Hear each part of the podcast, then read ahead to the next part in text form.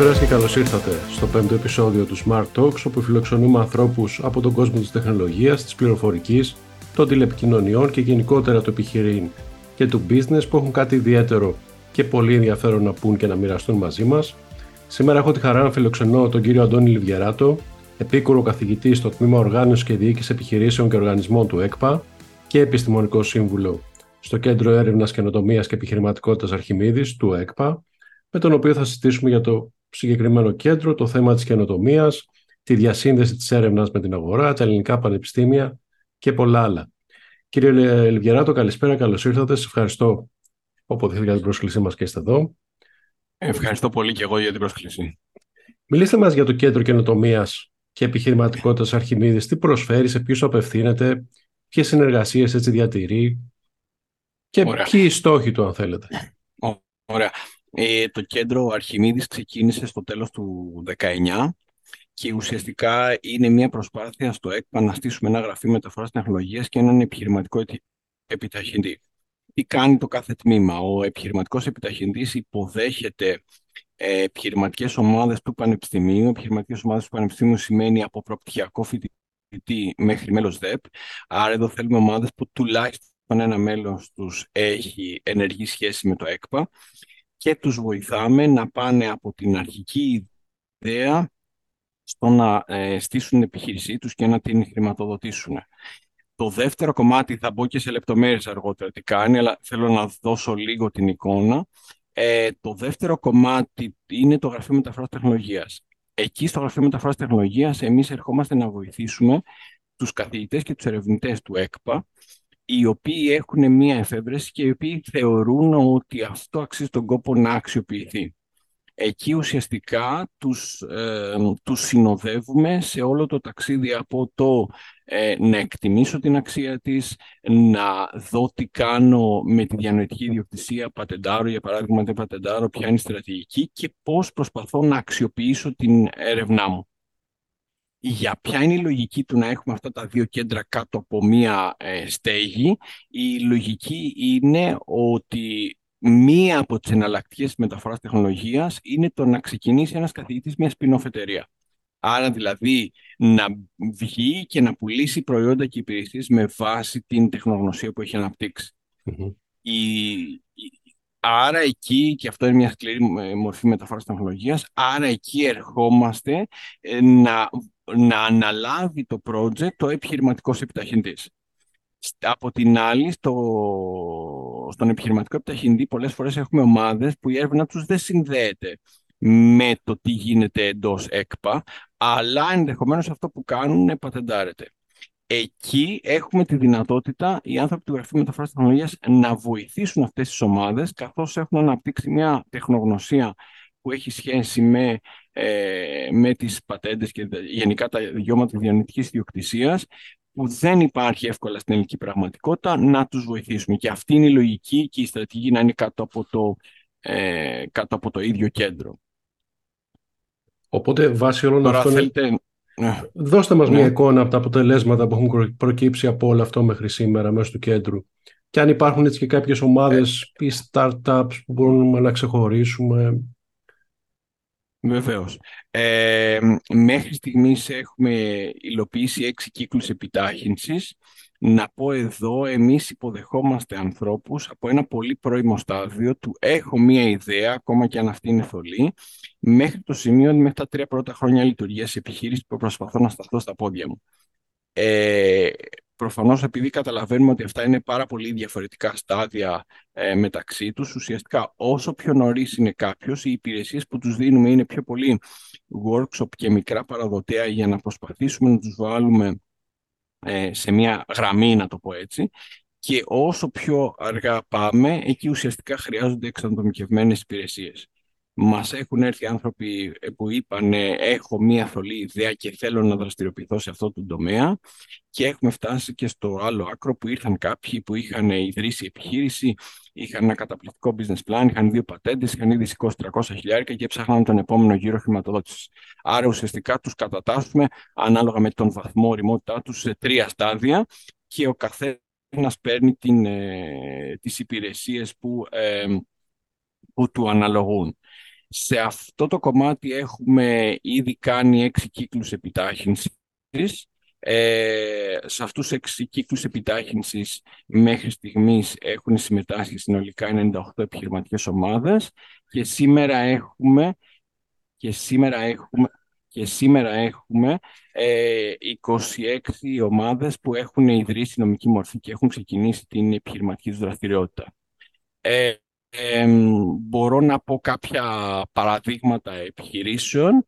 Ε, η AdWork Tech είναι μια πολύ ενδιαφέρουσα περίπτωση γιατί αυτοί χρησιμοποιώντας AI παίρνουν ε, πράγματα τα οποία έχουν γυριστεί είτε είναι σειρές είτε είναι ταινίες σε ένα χρόνο στο παρελθόν και έχουν δυνατόν να κάνουν αυτό που λέμε post-production product placement. Δηλαδή, να πάρω εγώ μία σειρά που γυρίστηκε στις αρχές δεκαετίας του 90 ε, ουσιαστικά το πρώτο πράγμα που κάνουν είναι να, να τις φτιάχνουν. Για παράδειγμα, η απαράδεκτη που ξανά είδαμε στην τηλεόραση είναι δικιά τους δουλειά.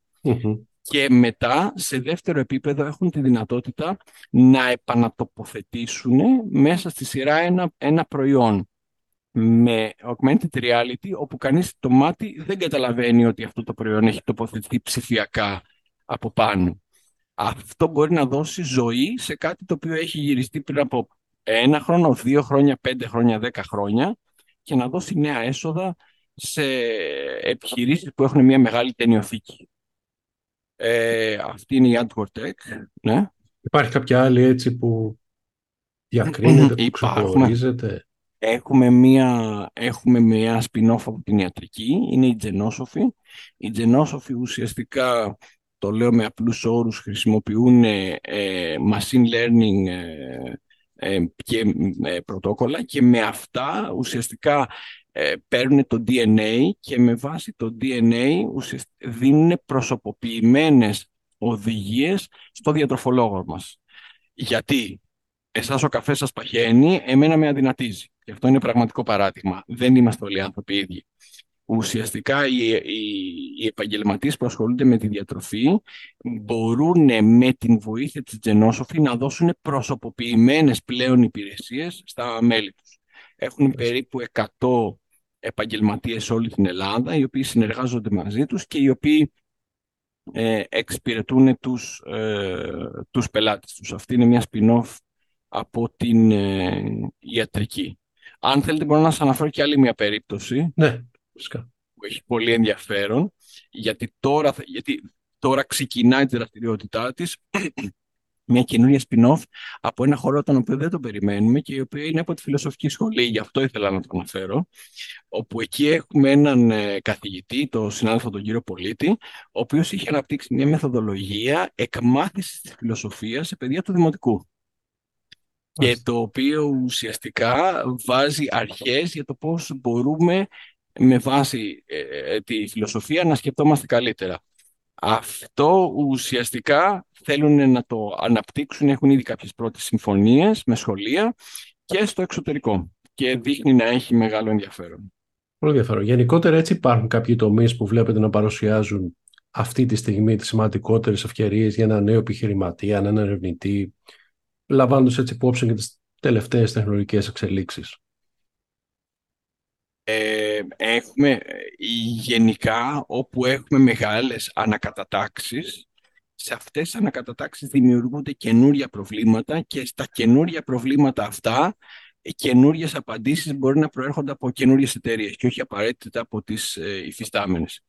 Εκεί ε, βλέπουμε πάντα, και αυτό είναι παραδοσιακό διαχρονικά, ευκαιρίες για νεοφυείς επιχειρήσεις. Προφανώς έχουμε μεγάλες αλλαγές ε, τόσο στο κομμάτι της υγείας, με όλο το digitalization που γίνεται στο health και με όλα τα καινούργια εργαλεία που χρησιμοποιούνται εκεί και που δίνουν νέες δυνατότητες. Μην ξεχνάμε ότι οποιοδήποτε πείραμα δημιουργεί δεδομένα. Πολλά από τα πειράματα ε, στη βιολογία, στην ιατρική, στη χημεία δημιουργούν στρέμματα δεδομένων όπου με τα καινούργια εργαλεία machine learning, AI αυτή τη στιγμή έχουμε νέες δυνατότητες να φτάσουμε σε καινούργια αποτελέσματα. Προφανώς κλιματική αλλαγή που δυστυχώς και στη χώρα μας τη ζήσαμε με άσχημο τρόπο τον τελευταίο καιρό φέρνει πολύ μεγάλες αλλαγές και εκεί υπάρχουν περιθώρια δραστηριοποίησης και νέων λύσεων και γενικότερα το κομμάτι του AI που οριζόντια φαίνεται ότι ε, διατρέχει ένα μεγάλο κομμάτι της οικονομίας και της κοινωνίας. Θα σας πάω και σε αυτό μετά, αλλά όσον αφορά στο πανεπιστήμιο, σε τι σημείο βρίσκεται αυτή τη στιγμή η διασύνδεση της έρευνας που πραγματοποιείται στα πανεπιστήμια με την αγορά, όσον αφορά έτσι και στην εμπορική αξιοποίηση των αποτελεσμάτων, που είναι ένα θέμα που έχει συζητηθεί πολύ τα τελευταία χρόνια με τους τεχνοβλαστούς και την ανάπτυξή τους. Και είναι εύκολο, αν θέλετε, να αναπτυχθούν συνεργασίες μεταξύ επιχειρήσεων και πανεπιστημίων. Ε, δεν είναι εύκολο, αλλά δεν είναι εύκολο όχι μόνο στην Ελλάδα, αλλά δεν είναι εύκολο γενικότερα. Αυτοί είναι δύο πολύ πολύ διαφορετικοί κόσμοι, όπου ο καθένας έχει πάρα πολύ διαφορετικούς στόχους. Να σας δώσω ένα παράδειγμα, το οποίο το συναντάμε και εμείς, αλλά και οι συνάδελφοι στο εξωτερικό. Όταν έχεις μια συμφωνία, ένα πανεπιστήμιο να δώσει μια υπηρεσία σε μια, σε μια επιχείρηση, υπηρεσία έρευνας και ανάπτυξης, ε, προφανώς υπάρχει ένα αντίτιμο, ok. Πέρα από το αντίτιμο, ο καθένας όχι ε, τις δικούς του στόχους. Δηλαδή, το πανεπιστήμιο τι στόχους έχει; Να δημοσιεύσει οι άνθρωποι του πανεπιστημίου, γιατί γι' αυτό κρίνονται μεταξύ άλλων. Γιατί με αυτόν τον τρόπο θα γίνω επίκουρος αναπληρωτής, για με αυτόν τον τρόπο θα πάρω μια θέση στο πανεπιστήμιο, θα αναγνωριστώ στην, στην ακαδημαϊκή μου κοινότητα. Από την άλλη, τι θέλει μια εταιρεία, ουσιαστικά αυτό να το κρατήσει μυστικό, ενδεχομένως να το πατεντάρει και άρα να εμποδίσει τη δημοσίευση. Αυτό είναι ένα, ένα χαρακτηριστικό παράδειγμα από τα πολλά από αυτό που λέμε tensions που δημιουργούνται σε αυτή τη σχέση και αυτό δεν είναι μόνο ελληνικό φαινόμενο. Προφανώς εκεί θέλει μια σύγκληση για να, για να βρεθούν προς όφελος και των, ε, και των δύο πλευρών. Και το ζήτημα με τους τεχνοβλαστούς και την το Ζήτημα με τους τεχνοβλαστούς, το ζήτημα με τους τεχνοβλαστούς γενικά ε, ε, έχετε υπόψη σας ότι η τεχνοβλαστή είναι μια πολύ, να το πω έτσι, σκληρή μεταφορά τεχνολογίας, σκληρή μορφή μεταφοράς τεχνολογίας, γιατί, γιατί απο, απαιτεί από τον ερευνητή να γίνει επιχειρηματίας. Ναι. Το οποίο σημαίνει ότι εγώ ως επιχειρηματίας θα πρέπει να συναλλάσσω με δικηγόρο, λογιστή, να καταλάβω το marketing, ακόμα και αν δεν το εφαρμόζω εγώ. Θα πρέπει να μπω σε ένα, μια τελείως διαφορετική λογική. Δεν είναι εύκολη και δεν είναι και για όλους τους ερευνητές αυτό. Μάλιστα είναι χαρακτηριστικό ότι καταλαβαίνοντας αυτήν την δυσκολία, τα τελευταία χρόνια έχουμε και ένα νέο χρηματοδοτικό εργαλείο, το οποίο λέγεται Venture Studios. Τα Venture Studios ουσιαστικά είναι, να το πω έτσι, Venture Capitals, τα οποία έρχονται να χρηματοδοτήσουν έναν, ε, έρχονται να χρηματοδοτήσουν έναν ερευνητή και ταυτόχρονα να μην τον κάνουν από ερευνητή CEO, αλλά να τον κρατήσουν ερευνητή και να τον πλαισιώσουν, εκτός από χρήματα να του δώσουν και την ομάδα που θα τρέξει την επιχείρηση. Προφανώς παίρνουν πολύ μεγαλύτερο ποσοστό της επιχείρησης σε σχέση με ένα παραδοσιακό venture capital, αλλά και η αξία που φέρνουν σε αυτή την ιδέα είναι πολύ μεγαλύτερη. Ε, από αυτό δηλαδή έχουν προκύψει αποτελέσματα μέσα από αυτά τα venture studio. Ναι, ναι, βέβαια. Έχουμε, έχουμε πολλές εταιρείες και, και γνωστές οι οποίες έχουν αναπτυχθεί με αυτόν τον τρόπο και ουσιαστικά η, η, η πρώτη, το πρώτο κομμάτι ήταν η, η έρευνα που είχε γίνει σε ένα, σε ένα πανεπιστήμιο. Μάλιστα. Γενικότερα, έτσι, ποια εικόνα που μπορείτε να μας μεταφέρετε από τα ελληνικά πανεπιστήμια όσον αφορά στην έρευνα που πραγματοποιούν και την ανταγωνιστικότητά τους και με εκείνα του εξωτερικού; Υπάρχουν ε, πανεπιστήμια τα οποία ή και τμήματα των πανεπιστημίων τα οποία ακόμα και παραδοσιακά στην Ελλάδα έχουν, έχουν καλές σχέσεις με τις, ε, δηλαδή έχουν παραδοσιακά δίνουν υπηρεσίες ε, στην βιομηχανία. Υπάρχουν και τμήματα τα οποία δεν έχουν καμία σχέση. Η ουσιαστικά είναι μια, είναι μια σχέση η οποία εξελίσσεται και βλέπουμε ότι σίγουρα είμαστε σε πολύ καλύτερη κατάσταση από ότι ήμασταν ε, από ότι ήμασταν πριν από, πριν από μερικά χρόνια. Ε, και με την είδηση την spin-off, αλλά και με τη σιγά σιγά αρχίζουμε να φτιάχνουμε ένα χαρτοφυλάκιο από πατέντες, τις ναι. οποίες κάνουμε licensing στις επιχειρήσεις και γενικότερα ε, με, διά, με διάφορες μορφές θα βλέπουμε αυτή τη συνεργασία να αναπτύσσεται. Δεν είναι πάντα εύκολη. Παραλαμβάνω, είναι δύο κόσμοι πολύ διαφορετικοί, αλλά έχουν πολλά να κερδίσουν ένας από τον άλλον. Καθώς ειδικεύεσαι σε θέματα στρατηγικής επιχειρήσεων, αν θέλετε να πάμε και σε αυτό το κομμάτι, ποια είναι η παρουσία της επιχειρηματικότητας στο εκπαιδευτικό μας σύστημα, έτσι, με ποια οπτική, αν θέλετε, βλέπουμε το επιχειρήν και το να εξελιχθεί κάποιος επιχειρηματία; Μας είπατε ότι είναι δύο διαφορετικοί κόσμοι, αλλά βλέπουμε πλέον πιο θετικά, ας το πούμε έτσι. Το... Αυτό που έλεγα πριν, διαφορετικοί κόσμοι, είναι το ερευνητικό κομμάτι με το επιχειρηματικό κομμάτι. Το εκπαιδευτικό κομμάτι σε, όλες τις, σε, όλες τα, σε όλα τα στάδια είναι, είναι, ε, έχει μια διαφορετική οπτική.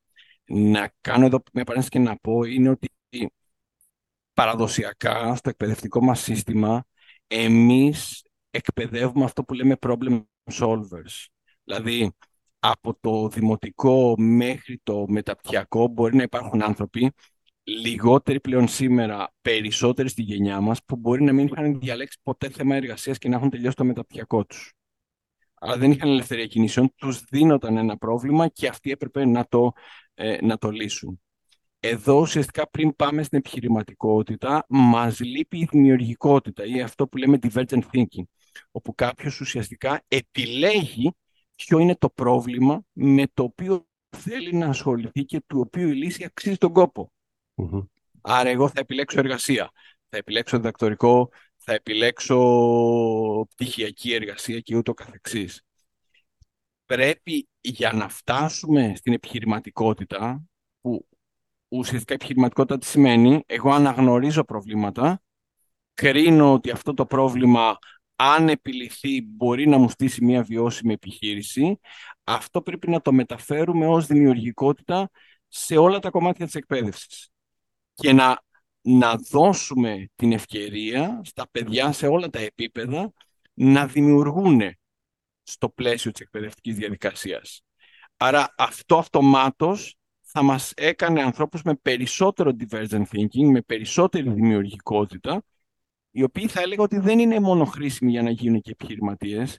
Είναι ένα skill το οποίο ολοένα και περισσότερο αναζητούν και μεγάλες επιχειρήσεις και υφιστάμενες επιχειρήσεις στους ανθρώπους τους οποίους θέλουν να προσλάβουν. Για να σας πάω τώρα λίγο και στο θέμα της τεχνολογίας και στην τεχνητή νοημοσύνη και στο, αναφερθείτε και εσείς στη μηχανική μάθηση, ως καθηγητής, ποια υποψή σας για την παρουσίαση και ευρεία έτσι υιοθέτηση τεχνολογιών όπως είναι και η AI, η AI που κατά πολλούς έρχονται να κάνουν disrupt, ας το πούμε έτσι, ακόμη και στον τρόπο που πραγματοποιείται ένα μάθημα. Ακόμη και στο πώς κάνετε εσείς το μάθημα. Βλέπετε φοιτητές να χρησιμοποιούν τέτοια εργαλεία σήμερα.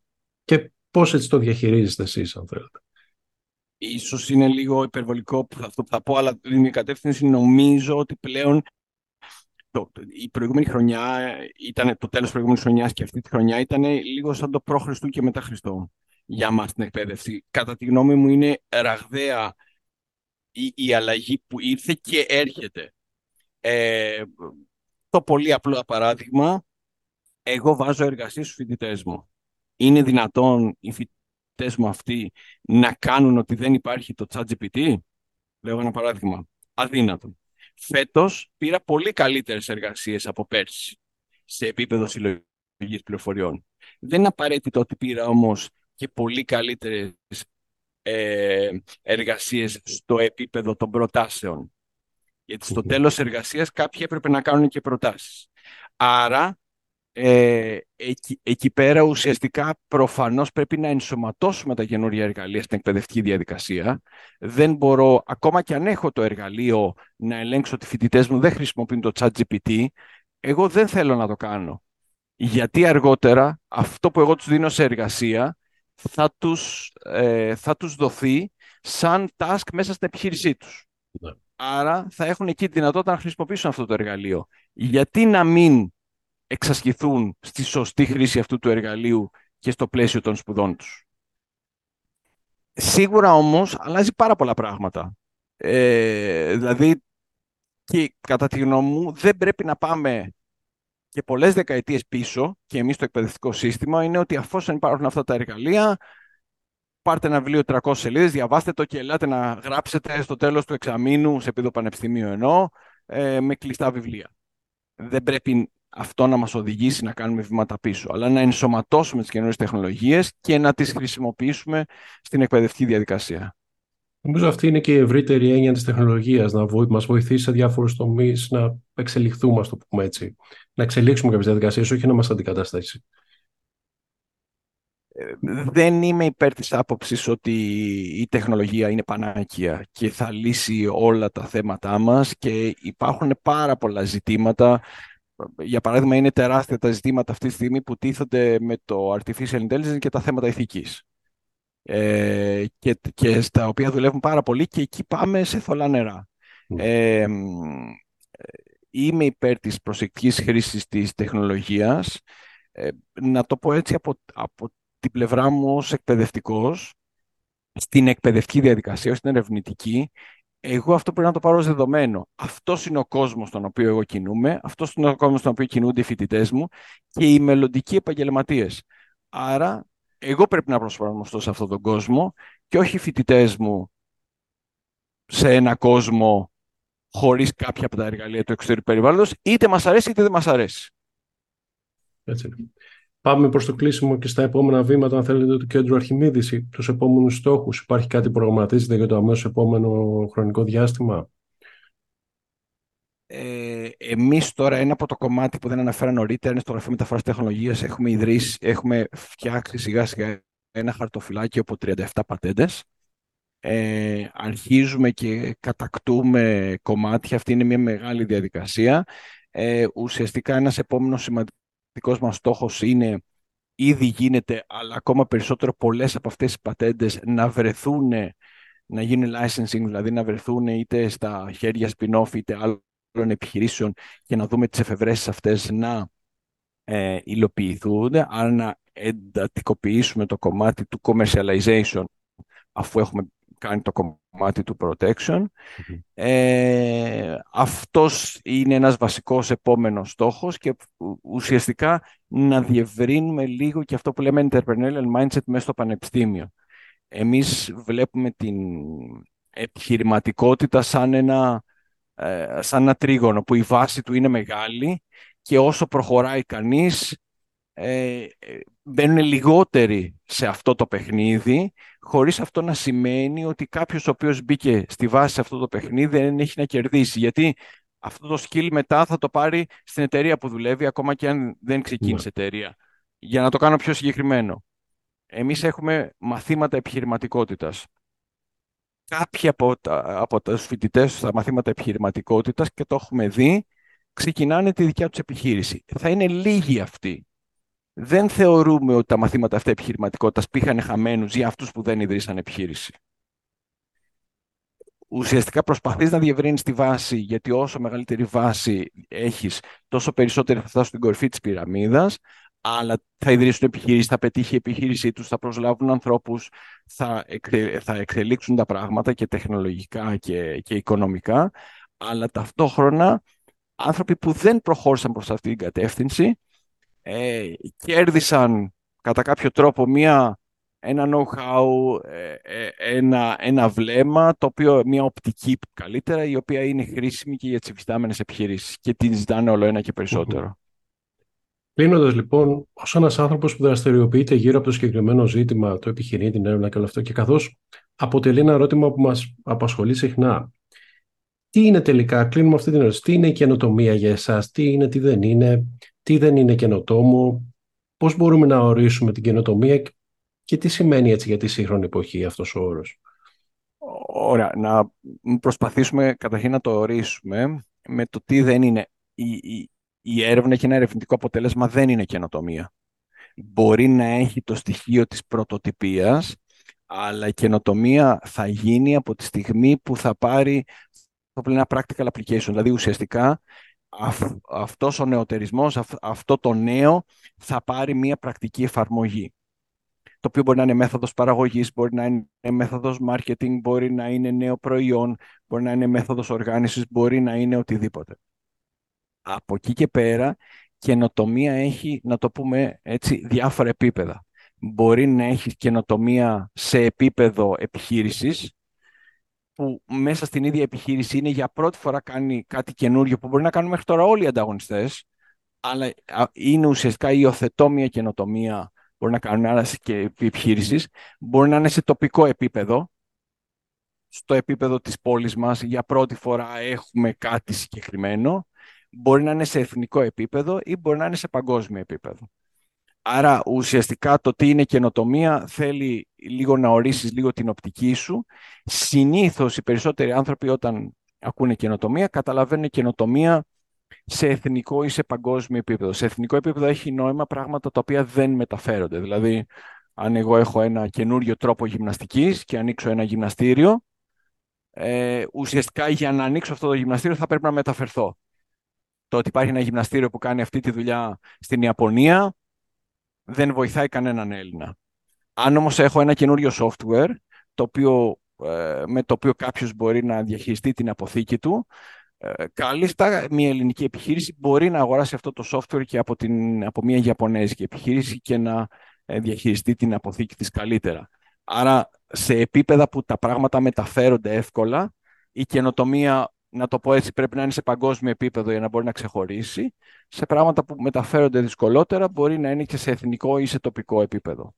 Σημαντική. Ναι. Κύριε Βληράτο, σας ευχαριστώ πάρα πολύ. Ελπίζω να μην σας μπέρδεψα με πολλούς ορισμούς. Όχι, ήταν εξαιρετικά όλα όσο μας είπατε. Νομίζω ότι δεν θα ξέρω αν θέλετε να συμπληρώσετε κάτι. Ε, νομίζω ότι είμαστε, κάτι τελευταίο, νομίζω ότι είμαστε σε μια εποχή μεγάλων αλλαγών. Πάντα άλλαζαν τα πράγματα και θα συνεχίσουν να αλλάζουν. Αυτό νομίζω που έχει αλλάξει είναι η ένταση με την οποία αλλάζουν τα πράγματα και αυτό είναι σε διάφορα επίπεδα και σε κοινωνικό επίπεδο και σε επίπεδο συμπεριφοράς, πώς χειριζόμαστε τις σχέσεις μας, ποια είναι τα κανάλια επικοινωνίας μας, ε, και σε επίπεδο κλιματικής αλλαγής βλέπουμε μεγάλες εξελίξεις και σε τεχνολογικό επίπεδο. Όσο πιο μεγάλες είναι οι αλλαγές, τόσο περισσότερα νέα προβλήματα δημιουργούνται και τα, μεταφορά με τα νέα προβλήματα δημιουργούνται και καινούριες ευκαιρίες. Μάλιστα. Κάπου δεν φτάσαμε στο τέλος και αυτού του επεισοδίου. Να ευχαριστήσω πολύ τον κύριο Λιβιαράτο. Ευχαριστούμε και εσάς για την προσοχή. Ραντεβού στο επόμενο επεισόδιο του Smart Talks. Γεια σας. Ευχαριστώ για τη φιλοξενία. Γεια σας.